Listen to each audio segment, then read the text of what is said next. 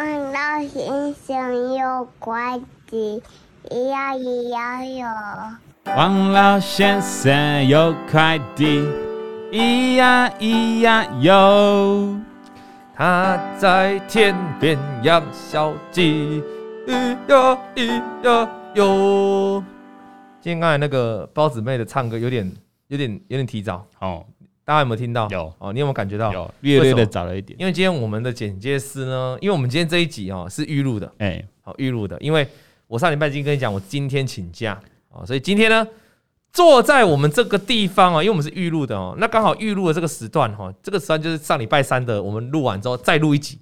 那个剪接师因为人家事先有安排，嗯，哦，他要休假，对，那我们就请到，那那这也是有另外一个人要来掌控这个荧幕嘛，哈。我们就请到了我们的薄荷来，掌声鼓励！篡位了，所以 哦，篡位还早，还早，还早，大可不必，大可不必，大可不必。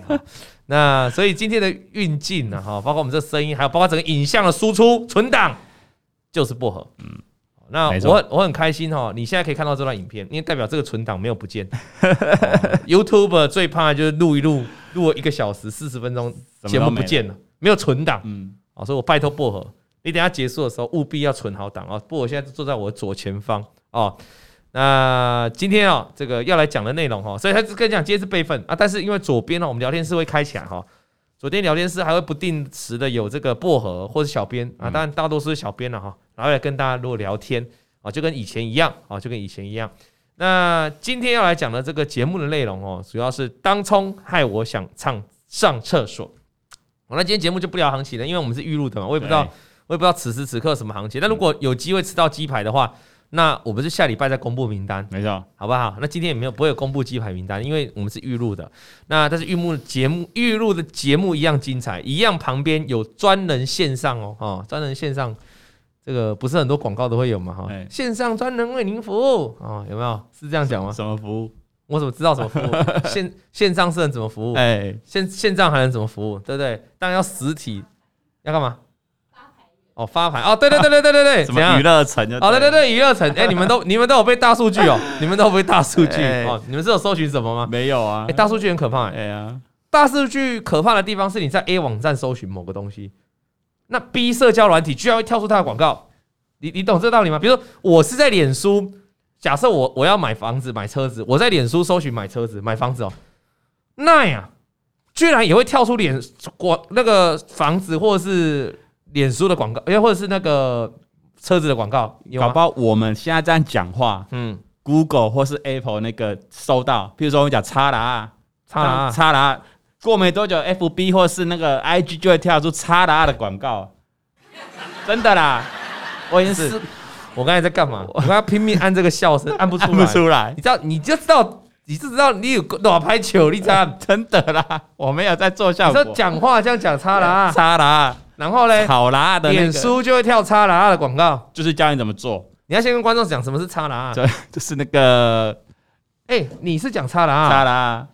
我们入港人，我们是讲擦荤油，哎，擦荤油，你没听过？我没听过，哎，荤油就是粉粉蛤。没有哎、欸，我们都讲。你没有听过？那你们有没有听过荤油？那那那好，那你 要擦拉的，你你怎么讲？你怎么讲？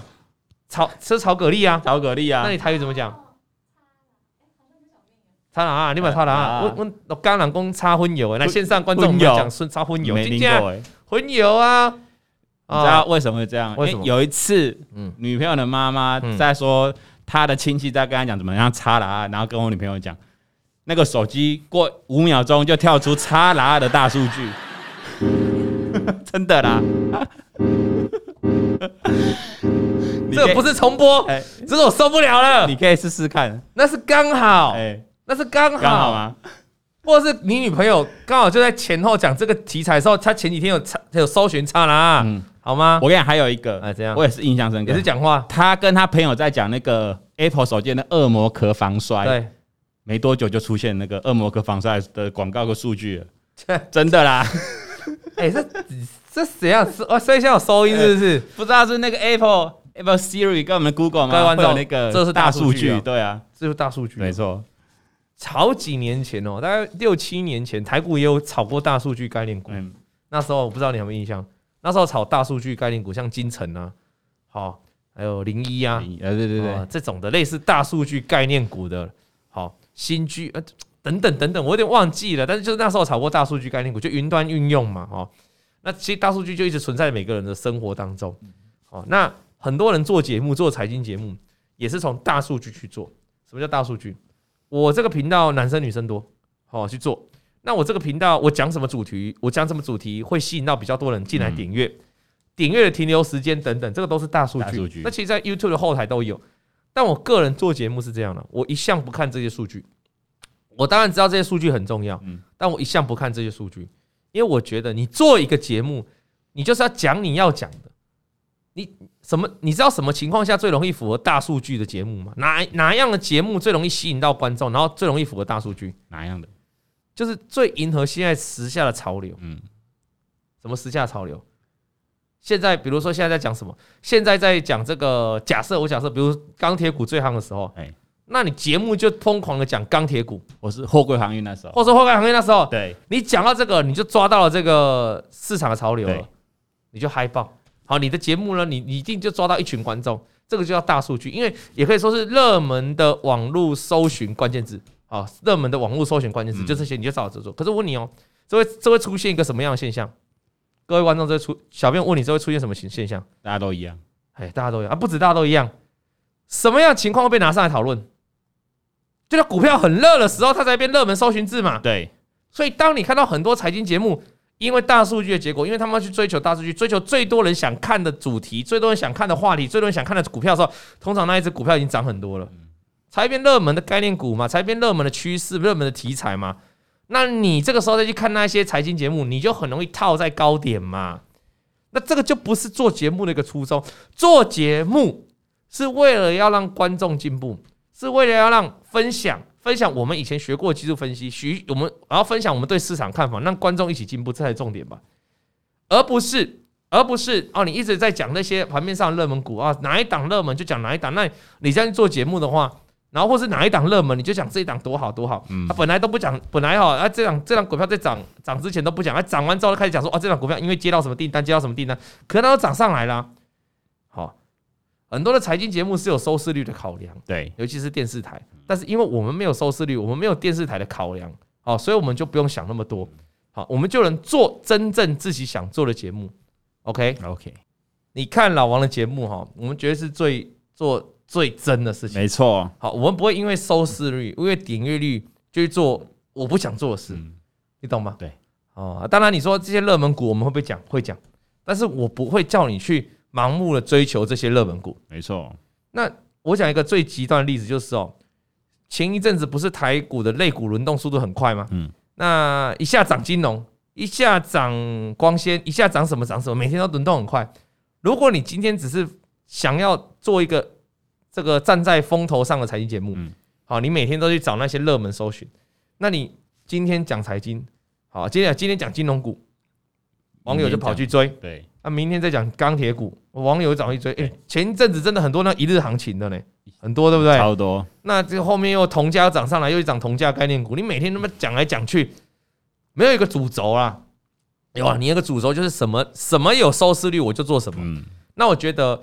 我们这个 YouTube 上作为自媒体，自媒体要本身的初衷，就好像我们一直坚持站在这里。我从三年前就一直跟你讲，我们的节目没有名牌啊，到现在都没有名牌。我们没有名牌的好处就是，这个节目不会拿来当做主力的打手。对，这个节目呢不会出货给你们，对吧？不会有什么跟主力配合这些这种肮脏事，不会有，对吧？好，这个就是。那第二件事情就是说，即便没有主力的配合，即便没有要出货。我们也不至于让散户看到我们节目在讲那些哇标股啊，那大每天都在那边吹捧那些标股啊，表演涨停，意外就意外受伤。对对，大概这个就是我做节目一个初衷了哈。那每个人来股票玩股，每个人来来股票市场其实都有自己的初衷。那我觉得最大的初衷就是，大概就大概就是要赚钱，然后让自己的生活或让家人的生活好一点。大概就是初初衷，大概就这样了。很少有人会说他的初衷是来股票市场玩一玩，兴趣、体验，嗯，没有吧？这比较少啦，因为毕竟你是拿真正的钱进来，而不像说我去高空弹跳体验一下，我去溯溪体验一下，你这是拿自己的真金白银，而且那个真金白银很可能会让你越很多人啊说啊，我稍微玩一下啊，丢个两三万玩一下股市哦，你知道吗？就我认识的，就我这十几年来看过太多人了，一开始说我要丢一点小钱两三万的钱，到最后变怎样？越丢越越多越多啦！你赚钱你也丢。赔钱你也丢，赔钱还想办法借钱来丢，为什么？因为想赚回来，赚回来嘛，对不对？那每个人初衷大概就是来股市就是要赚钱，那让身边的人或让自己过得更好一点，更好的生活品质。那你因为这个赚钱的目的进来这个市场，可是让你赚钱的方法有很多。我们过去谈过很多，有人价值投资啊，有人长期投资啊，有人存股啊，好，存股有些人存金融股，有些人存 ETF 啊。嗯我觉得没有好坏，好，你如果能够让你赚钱的，就是好事。那我们最常讲到很多新手，或者是赔了钱之后的老手，想多赚一点快钱，最后会找到什么方式？当冲，当冲，在我们节目讲过很多。今天这一集应该是第五十集吧？五十一，五十一集。哈，那已经讲了，快距离一百集已经讲了一半了啦。那我们讲到很多次就是当冲。那你，请问你哈，我们这个节目是公开？征求信的哈，对，到现在为止就是说公开征求的哦。我们不是故意找当中，我们不是故意说啊，你赔钱当中输的就来信哦，哎赚钱不要来。我们是公开征求，你有什么心情都可以跟我们分享。请问来了这么多封信，你有各位观众，你有听到或小编，你有看到有谁当中赚钱吗？几乎没有，可能一开始有一点点啊，后来又赔掉，又赔掉。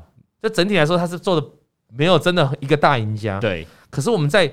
这么多集的节目里面，看过很多人做加密货币，做曾经有大赚钱，或者是做，或者说是他后来改成波段投资，或者是他后来静下心来认真做研究、做投资，他是有赚到钱的，对吧？对。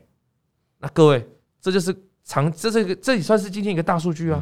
我们节目做了五十一集，难道不是大数据吗？也是。我收集了将近哈，因为有些是重，有些是有一一封信讲两集嘛，所以将近五十封了哈，将近五十封，将近五十个投资人的这个心路历程。它是一个大数据，得到一个结论就是，当中真的是比较难，在让你在股市里面赚钱。也许你会尝一点甜头，但最终你呢，最后又把它赔回去。那今天这封信哦，也是要讲当冲，可是它当冲的比较特别，因为有些人当冲是害他赔，害他破产，当冲害他离婚，当冲害他啊跟老公老婆失和等等的。但这个人呢，他是当冲哦，害他想上厕所。那为什么当冲会想上厕所？想上厕所？这个来信的人叫 Kevin，Kevin，Kevin，呃，我是个三十岁的已婚男性，三十几岁的已婚男性，啊、呃，这跟我一样了哈，三十几岁的已婚男性。那其实我一开始我的股票世界里哦，根本没有当冲的选项，其实是不错的啦。我要这边给你拍手一下。其实哦，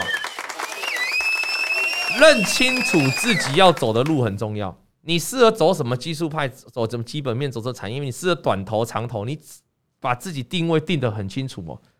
比较容易，比较能够容易在股市赚钱。嗯，这个就跟产业一样，或是一家公司的经营一样。我问你哈，但你喊得出来的大名字、大家的公司，全球排行有名的公司，它是东做一块，西做一块，然后南做一块，北做一块，比较容易呃成为全球 top 的公司，或者是获利跟营收股价比较出色，还是啊专心做一条，专心做一个产业？专心专职啊，专心研究钻研在同一个产业或同一个领域里面做到佼佼者的公司，比较容易是 top 的那一个？专心做一个领域的。我讲一个最简单，就是我们台积电。对，晶圆代工。晶圆代工，是不是世界知名的？对不对？没错。哦，这个这个这个是很很简单，就在我们身边的例子嘛。那一样用在投资一样啊。如果你投资啊，我一下基本面啊，我一下产业，我先先讲哦，不是不可以，不是不可以，你是可以。兼容并兼容啊，你是可以兼容的哈，你是就是可以一起都学好，然后作为你投资的一个参考，但是你的主轴不能晃来晃去。我的主轴就技术分析，那基本面、产业面那些就辅助我，嗯，我去找产业面前几往上的，好，那搭配个股的基本面，它营收获利往上，那最后用技术面来进出场，完美。啊，这样就是完美。那什么叫做不完美？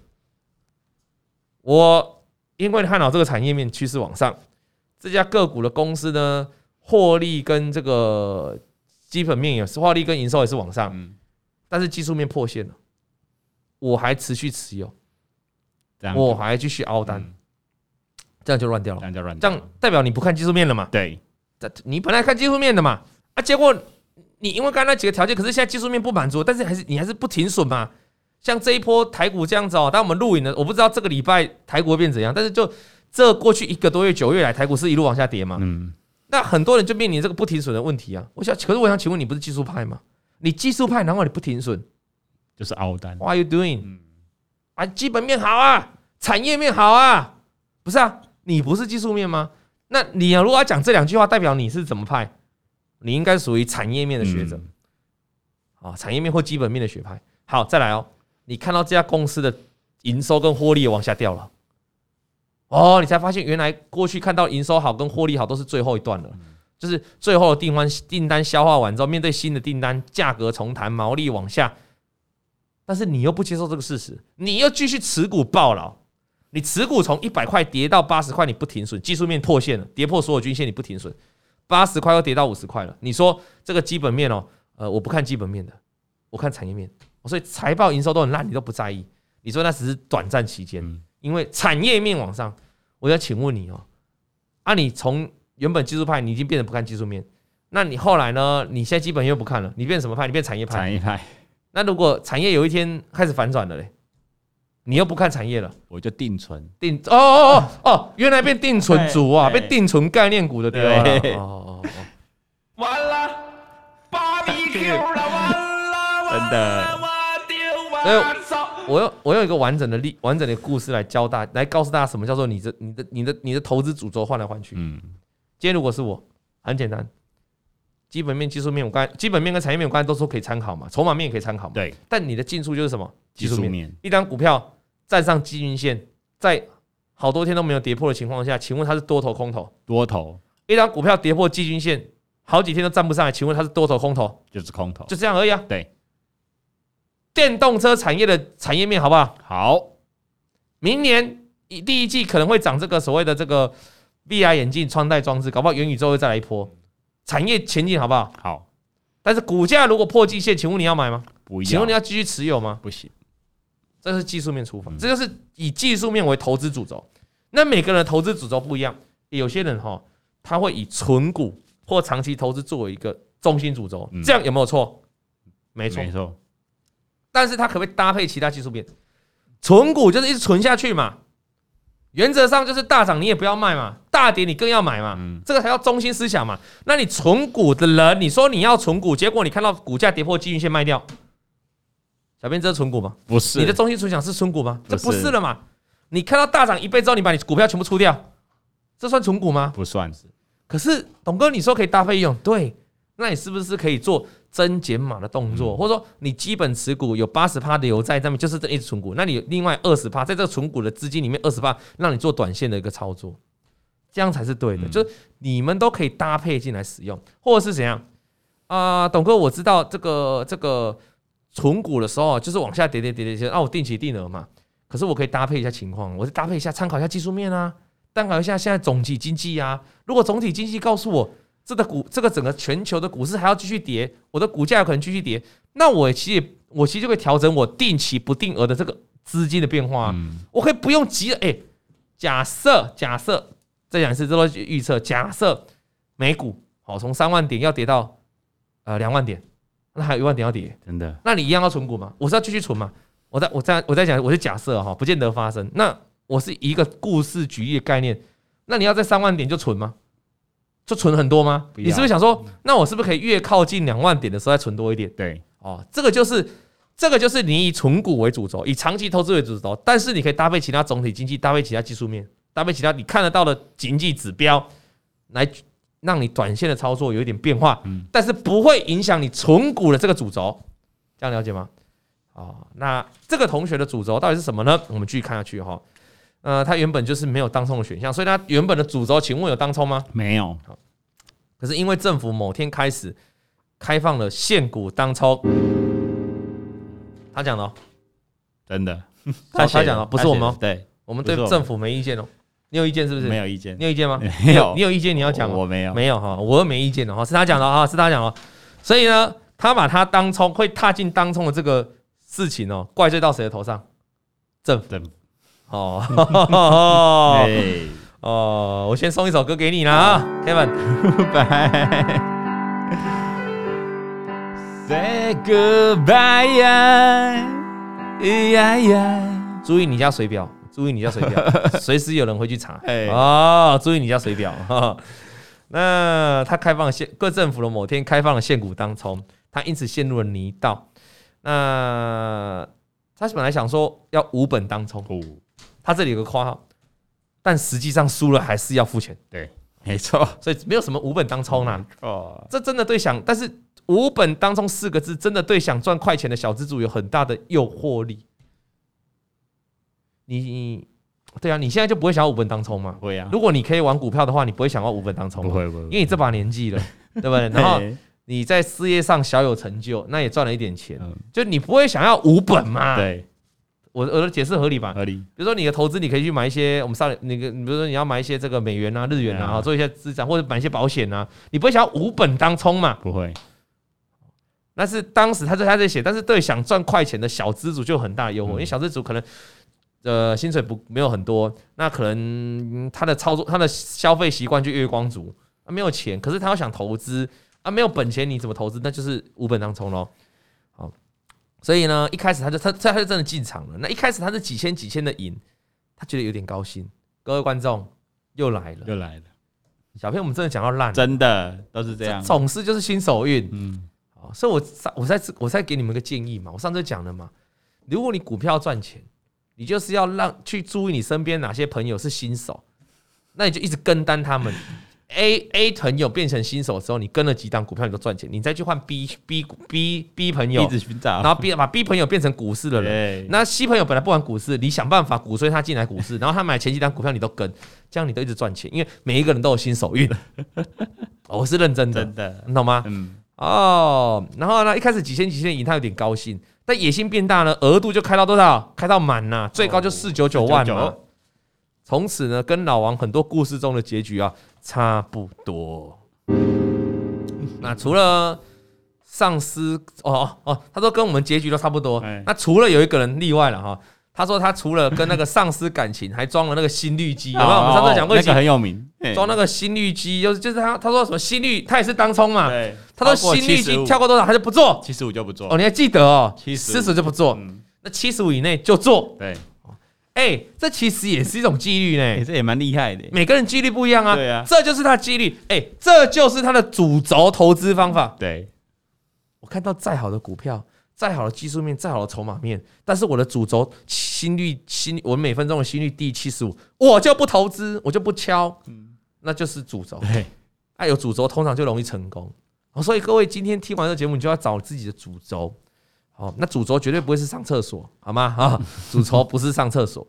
那他说除了这个人例外，因为他真的，因为他刚他说他变得面无表情嘛，他说变得很冷血嘛，因为这样才能处，这样才能处理股票嘛，该卖就卖，该买就买嘛。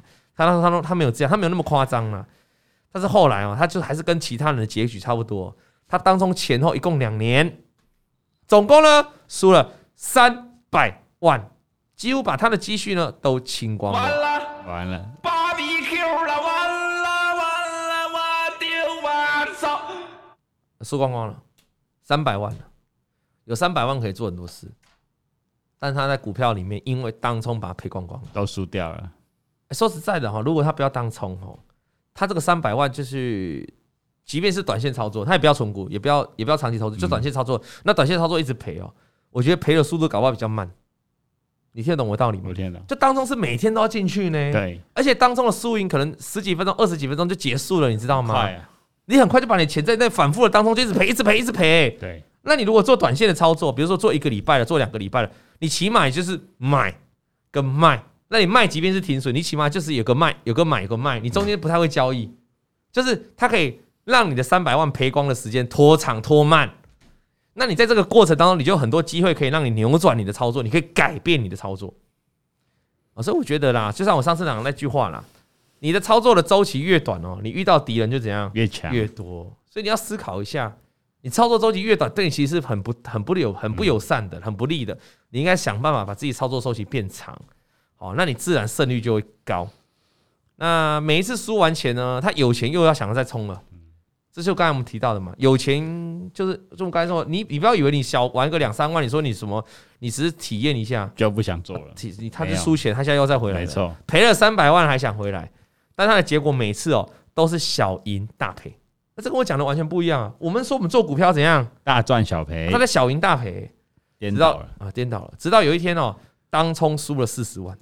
一天，一天就输四十万，一天输四十万呢。前面讲哦，两年输了三百，对，一天现在一天输了四十，这四个字台湾话叫输不多，真的。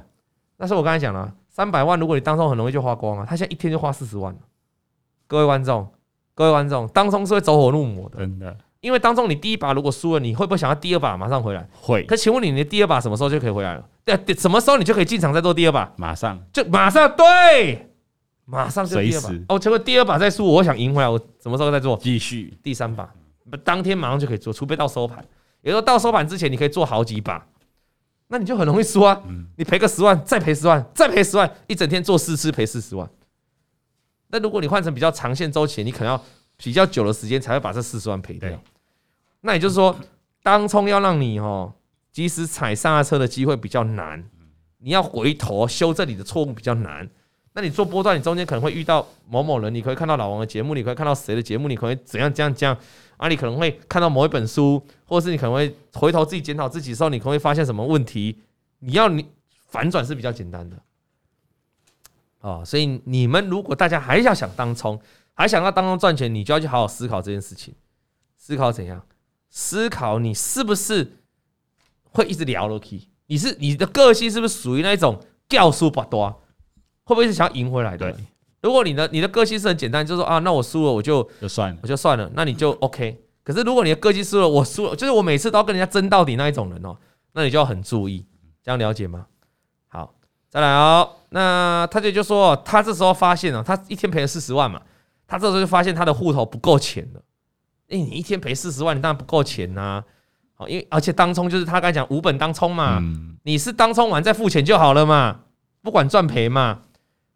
他说：“后来发现他充完，他当天已经赔四十万，他没有钱呐、啊。原来他积蓄已经不够了，这怎么办？他每他都一直在想着隔天要去哪里筹钱。他自己夸号，他不敢跟家人讲，正常的啦。啊、小编赔钱，不要说家人，连朋友他都不敢讲，连好朋友他都不敢讲了。小编呢？真的，那更何况你们一般人。嗯、然后他觉得他如果赔不出来，筹不到钱，就会信用破产。他觉得啊，我惨了。好在最后他筹到了。”解决这个危机，我相信如果你哈，你真的是小资女男女，然后你真的是没什么钱，然后你又跑来当冲的，我相信很多人会遇到这个问题。我相信他现在讲的故事不是只有 Kevin 的故事，而是你们很多人会遇到问题。就假设你是在一个你本金没有很充足状态进来当冲，嗯，我猜他现在讲的这个情况你们都遇过，就是想要去找人筹钱，但筹不到，又很害怕，很害怕信用破产。对，那更甚者是很多人就干脆就信用破产了，就违约交割。从那一次恐慌的经验之后，他决定，他决定痛定思痛，下定决心。各位，你猜他做什么决定？他决定啊，不再当冲。哎呦，好的决定哦，不再当冲了。其实这个是，这个是讲的有点肯定的哦。应该这样讲，在我的技术炉火纯青之前，我就不回来当冲。我觉得这是 OK 的啊。当然，如果你说我就不再当冲，我也觉得认同，也是给你一个掌声。就你就干脆忘了当冲这件事情。因为我们就要回到我们今天题目一开始讲的初衷，请问大家进来股市初衷是要干嘛？赚钱，赚钱。所以你就算你不要碰当冲，你只要有办法赚钱，就是达成你进来股市的目的了嘛？这样了解吗？好，大家清楚了，清楚哈啊，所以他清楚，所以他不在当中这件事情，我觉得是双手赞成的，是 OK 的。因为当冲让你赔啊，你赔到你赔掉三百万，又赔了四十万，你当然就要离开这个当冲啊。你搞不好你做长线做短线，你也很厉害啊。那最后，他要跟大家分享几个当冲可怕的地方。第一个，当冲的停损真的太难。我就问你了，十个当冲的人，有九点九个告诉你有啊，我本来要设定当冲啊，啊，想要设定停损。有啊，我昨天晚上就想要停损了。有啊，我这笔进去的时候本来就想要停损啊。但是他写这里真的砍不下去，因为砍下去就输了，输了就会大输。他的这个意思就是说。当冲的波动很快啊，当冲波动很快。那你本来预定，你知道当冲就是不能赚赔太大嘛，所以你停损设很小。但是当冲瞬间那个快势哦，急拉或急杀，这波动那么快，你很容易就让你的波动哦瞬间拉很开。对，啊，拉很开，你第一时间没停损，你现在你再停损会怎样？会很大，那个你的亏损规模就会很大，所以它才会出现它一天赔了四十万情况。我本来预计我这笔当冲进去一趴就要停损了，结果一个急杀快势突然往下灌灌了三趴，这时候我来不及停损，当我回来要停损的时候，我一停损就是三趴。啊，我本来每天只容许跌一趴，我现在变成我跌三趴，我把三天的扣打全部用掉了，我要怎么赚回来？因为我赚都只想赚一趴，我三天才赚三趴，我现在一天就赔三趴，主要就是停损太难。那第二个，假设当天你赢了两趴就停利，卖出后涨到五趴，竟然不会高兴哦。哎，你原本预设你要赚两趴，对，原本你预设你要赚一趴了，进场之后你赚到两趴，你卖的比你原本预期的好，但是后来因为这个股票涨到五趴了，结果嘞，不开心，不开心，为什么不开心？因为他想着怨恨着你为什么没有卖到更好的价格，哎。好所以当从，你从这个看法就贪呢？贪什么？贪你要卖的更好，卖更棒。而你有这个想法之后，我想问你一件事情啊，你下次怎么做？下次你的股票你当冲你要当冲了，好，你预示赚一趴，就咱拉的很快赚了两趴了，你卖不卖？不卖。为什么不卖？可能会到五趴，因为我上次到了五趴。对呀，我上次涨停板我没卖到啊。结果股票明明你就算好支撑压力，它的压力就是在在两趴的位置就要卖了，那你又不卖。又来一个急杀，哇！你又变赔了，又卖不下去，该卖不卖啊？停损又平停损大的，你怎么赚钱？所以他刚一开始讲，一开始讲了嘛，难怪都是怎样，小赔大赚，哎，不是小赢大赔，对啊，小赢大赔啊。那再来啊，第三个，当你看到大单敲进之后呢，那我跟单后就下跌。很多人当中以为很简单，看到大单就买四九九，看到四九九就跟着买，对。两三个礼拜前，长隆行利多出尽的那一天，盘中高点大涨，冲下那个高点三十六块多，那个高点就是一堆四九九敲上去的，真的。那你看到，如果你那天有看盘，你就知道，那你那天看到这个看盘，然后你买，你看到四九九在冲，你想说哇，长隆行要反映这个解封利多了，要冲啊，完了，套在最高点，真的。你自己去看那一天的分时交易，就是四九九四九九那一天，那盘中那午盘哦，一路冲上去。那后来就后来就没有，后来就杀下来了。我在这个节目有没有教过你了？主力就很常这样灌假单嘛，一直垫，一直垫，一直垫嘛，让你觉得买盘很踊跃嘛。先敲一笔大笔的，后面就跟进来嘛。那他他在垫单嘛，你就一直往上敲，他大到四九九四九九一直敲嘛。你在敲的过程，他就把他的卖单就挂出去了，他就顺利出货了啦。你懂吗？啊，这个以前我们有跟大家分享哦，你有空可以多看我们节目啊，多听我们节目。这个我们在王老先生都有跟大家做分享。那再来呢，就是第四个，这是他他这都是他统计，他在说当分享当中可怕的地方嘛。第四个就是，当你当天不冲，那只看好的标的就大涨。这我常讲的啦，事情永远跟你想的不一样，事与愿违，事与愿违。你觉得会大涨的，往往不会涨。对啊，当冲就有两档标的啊，给你选啊，你每次都选到那个不涨，啊，你就会产生一个什么心态？落寞的心态，哦，心情就很差。啊啊啊！那那那那那这时候你会想追那一档，那一档已经涨起来，你又想追，追又追在高点，恶性循环。第五点，当冲花费时间盯盘，精神耗弱，那是正常的啦。当短期投资一天每一天看一次就好，每一天盘中可能早上、中午、晚上再看，早早上、中午、下午，然后啊早上、中午，然后收盘前，然后晚上再看一次就好。短线投资投资几天的一个礼拜的，长期投资投资一两个月、三四个月的，呃每一天收盘再看就好。对吧？早盘连看都不用看，因为你是看收盘的结果来决定你的买卖啊。对，收盘价为准嘛。那如果是当冲的嘞，每每个不但是每天看，你每一个小时，甚至你每一分都要看，你懂吗？有的人当冲哦，要看一分 K 啊。对，还要看 tick 的，还要看 tick 的，十几秒的，二十几秒都在看的，精神耗弱，这一定的，因为你要盯盘嘛。那你的竞争对手又很强嘛，因为你时间周期短嘛。啊，第六个啊，第六个、哦，每天八点五十分，肚子竟然固定有感觉，要蹲厕所，这么特别？就每天到八点五十分，他巴豆的是肠燥症啊？肠哎，有可能哦。他在写在这里，艺术意思是他不觉得这是生理的问题，他觉得是心理影响生理，他才会写在这个上面。也就是说，你要当冲，你会很紧张。嗯，那你很紧张，嗯，我们也不是医生哦，我不知道会不会这样，就你会不会蠕动很快？现在像你讲肠燥症，反正他就想大便呐。以前有个同事每天要上班前就有肠燥症，一定要去厕所一下。真的是这样，真的。然后他就是他这肠躁症，他是肠躁症。他有跟你讲他肠燥症就很紧张。Kevin，你也许就是肠躁症，但是他这个肠燥症就是因为他的当冲造成的。对，也就是他把这个因素拿掉，他可能就不用这个习惯。嗯。可是我后来想一下。啊，你每天固定大便好像不错哦。每天八点五十分固定大便有什么不好？各位观众，每天八点五十分固定大便有什么不好？好像也不错啊。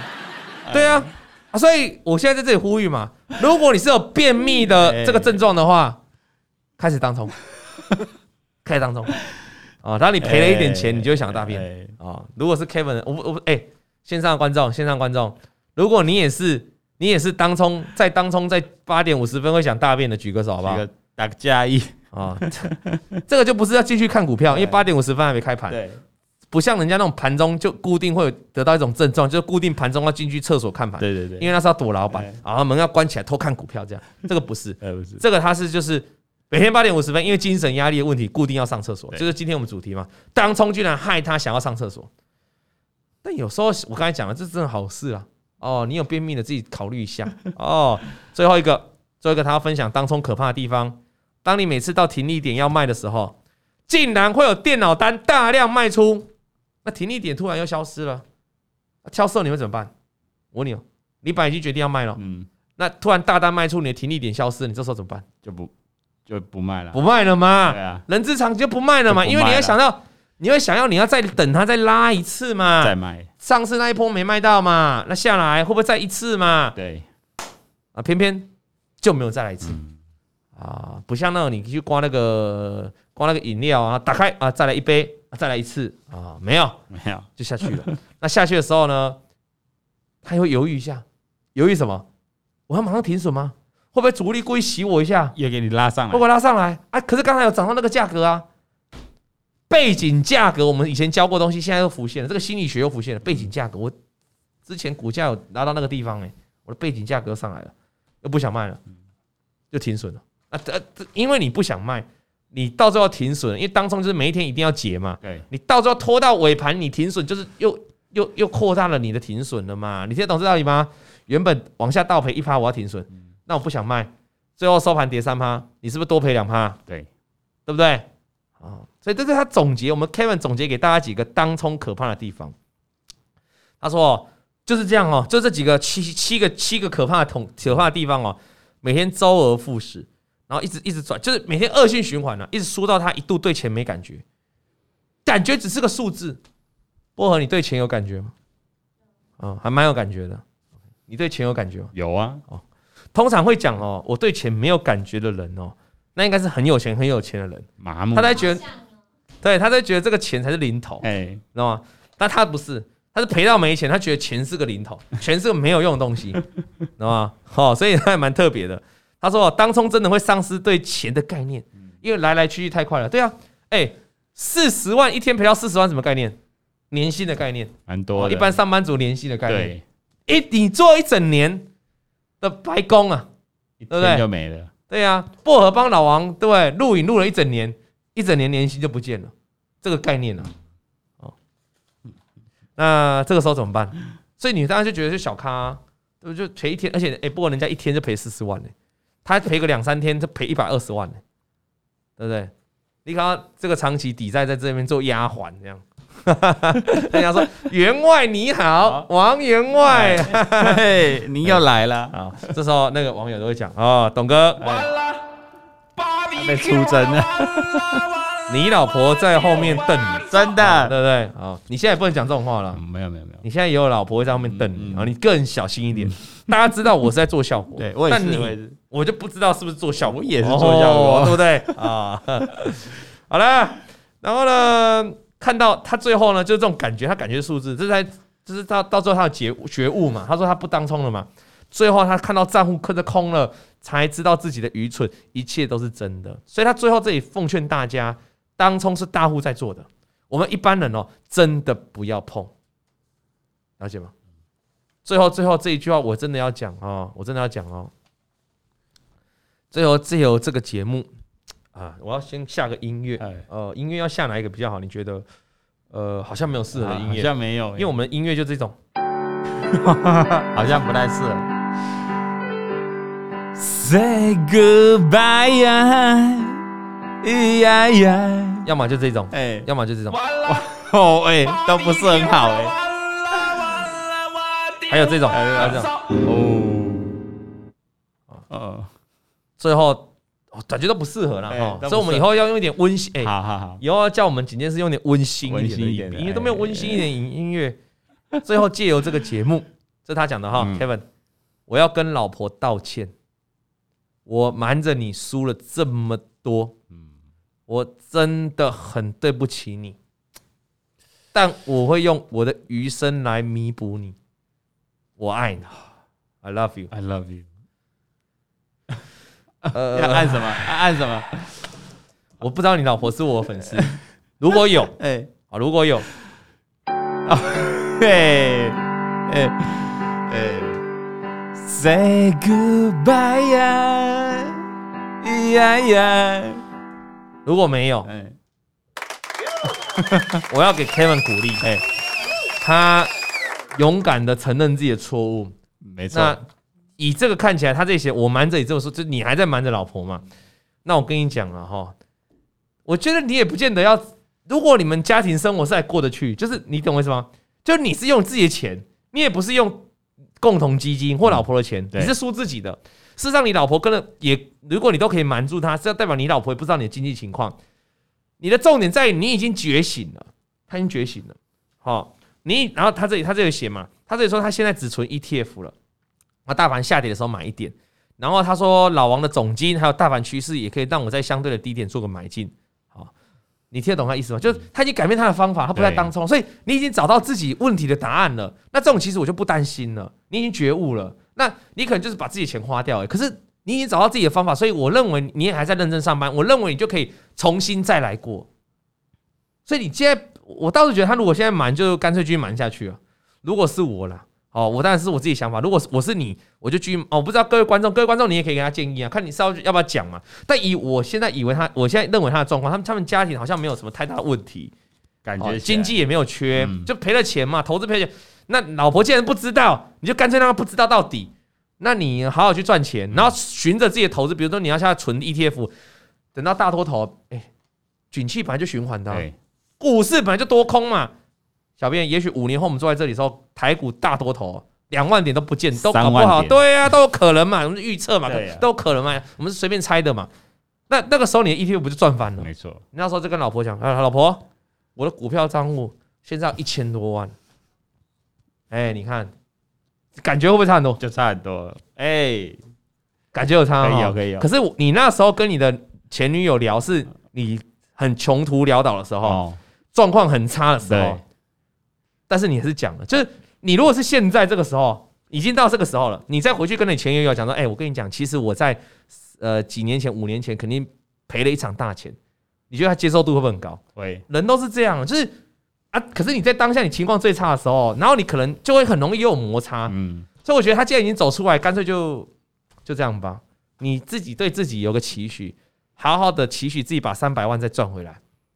可以吗？那你如果真的可以做到这样子，然后不要再回来当冲了，找到做自己最赚钱的事情的方法，那你最后这一个，你说你要跟你老婆道歉啊，用你的终身来弥补她，我爱你这样，你就可以了，就算你是条汉子，真的，好不好？这封信我会留着，我会留着。你有机会的话，今年大多大空头，他存 ETF 已经没赚到钱嘛？未来两三年如果大多头的时候你存赚到钱了，赚回三百万了，记得来信，王老先生等你。OK。线上的观众，呃，线上的观众，记得哈，有对我们节目喜欢的话呢，哈，或是有什么问题想要问老王，不只要问股票，私人问题也问哦，都欢迎大家哦到 Apple Podcast 哦，到我们搜 Apple Podcast 搜寻什么？王老先生。那我们节目哦，可以留言，留言请给我们五星评论，啊，给我们五星按赞，然后给我们评论哈，那我们就会简单随机哦，每一期节目哦，抽出两个留言啊问题哦来做回复。那今天第一个问题哦，是这个我们的谢同学，他说这个超级用心的节目啊，五星好评。用诙谐幽默的方式来教导股票心法及其建提提醒建议啊，诙谐幽默，这很会形容，真的哦，对不对啊？那有些对不对？酸敏会讲，那用搞笑的方式，哎哎，搞笑也不错，也是就轻松学习。你要说是我就是搞笑，哎啊，对不对？那或有些人说综艺节目，哦综艺节目。说话，蛮多人相信，哎，说话，对，现在一堆节目都变综艺节目，你不知道是不是？啊，那用很多实力故事来让大家警惕自己，那也有很励志的故事，那收获满满的，每周必听的，来，再次感谢你，感谢感谢，我们谢同学，谢谢啊，啊。再来有一个评论，再来有一个说，录音设备非常专业，比很多 Podcaster 专业很多啊。内容当然是没话说，有老王不会有冷场。嗯，这讲的蛮对的。有时候干话时间哈，我就看薄荷跟一休在这，薄荷跟小编在这里哈。我觉得不是薄荷问题，我觉得薄荷讲话都还不错。对，你虽然说你是据点王，但是我觉得你的讲话还蛮现场还蛮嗨的。小编比较据点，我比较据点王，小编会。自言自语，哎，对，就没了。哎，小编常常这样，哎哎嗯哎，那好，但是但是我觉得他有在进步，哎，我觉得他啦有进步。哎，但是我觉得你有时候这是，哎，小编我跟你讲，有时候这是优点呢。有些人如果我我现在如果我还要我是单身的，假设我是单单身，我要追女朋友，那有的很多人就讲说你是油嘴滑舌、油腔滑调，只会讲话出一张嘴，有没有这种感觉？其实有些女生反正不见得喜欢。她会觉得你跟你当朋友很幽默，但你要当男朋友或当老公，我可能要考虑一下，因为太油嘴滑舌。是啊，像这种的，高以囊实在，哎，对不对？讲一句话就逗点一句话，对不对？这个哎就不错，就可以啊。但是他在镜头前面这样，他私底下跟人家女朋友或者跟人家都还是可以聊完整的话，我们对话都还是完整的。对呀，所以这种反而是哎，有些人不是有些粉丝都蛮欣赏你的。哦，最近 最近他们都在组成失恋阵线联盟，没有。宝贝，对不起。哦，失恋阵线联盟，好了，哎，跟你讲，他还没结婚哦，线上的女同学，他还没结婚，哦，这样不好意思说，不行不行，回去要跪算盘了啊！没有没有没有，女朋友他以他以结婚当前提，以结婚当前提，好不好？卖卖卖卖卖卖卖。那他听，然后这个刚回到我们刚才评论哦，他说听的说当冲这一集哦，我把所有的当冲交易记录哦。计算来来回回大约五十笔交易，搭配搭配五分 K 的胜率有七成，赚的金额也不错。但是每一次当冲都会因为波动搞得身体很不舒服，情绪情绪的起伏也很大，家人都被无辜波及。嗯，你看，这我们讲的，这我们讲的，真的当冲当冲情绪真的压力很大了，紧绷啊，很紧绷啊，他。刚才我们今天 Kevin 是心理影响生理，他每天早上八点五十分要大便。对，好，我也不知道各位有没有这种 这种困扰啊？那这个另外他说说他的情绪影响波及到家人，我觉得这这个就比较不好。一个是肠躁症，那你的话，你波及到家人会不会躁郁症？就家人可能看你在，哎、欸，你要不要休息一下？不要冲啊！哎，干什么啊？我现在还在下，你知不知道？哎，你这样，你这样这样拍我手，我我少赔，我少赚二十万呢！嗯，不要这样啊！滚滚！你早餐来了，滚！我不吃。有时候就会这样哦，就会这样。因为当初我们刚才讲，刚才 Kevin 聊到，他是无时无刻在盯盘。对啊，就差那一下下，哎，你害我没拍到哎。或者是说，或是或是你一直在看盘，你很认真在看盘，旁边就有一个人说，你到底要不要洗碗？你要不要过来洗碗？你饭吃了不用洗，对啊，你会觉得很烦。烦，那就是说。好了啦，等一下洗可不可以啦？说死啊，类似这样，是不是把你们的剧情演出来了？没错，小朋友要抱抱，抱抱抱抱抱抱抱，等你一下，等你一下，给你讲几次。后面这个动作好像不太对啊，给你讲几次，不要吵，爸爸在看盘。哎，啊，所以我觉得啦，哈，这个心理影响生理哈，或者是。啊，你这个当中影响自己的情绪哦，不要波及到家人，家人是无辜的。你看刚才那 Kevin 跟老婆告白成那样，你要了解家人永远是你的爱最重要的。OK，嗯。好了，感谢各位的这个投稿跟留言跟来信哈。那我们的节目在 Apple Podcast 在 Sound 哦，在这个 Google 播客都有播出。那每周三的呃下午六点过后就会更新。好，那每天每个礼拜三的下午一点五十分有 YouTube 的直播。感谢大家收听，我们。下礼拜再见，拜拜。王老先生有快递，咿呀咿呀哟。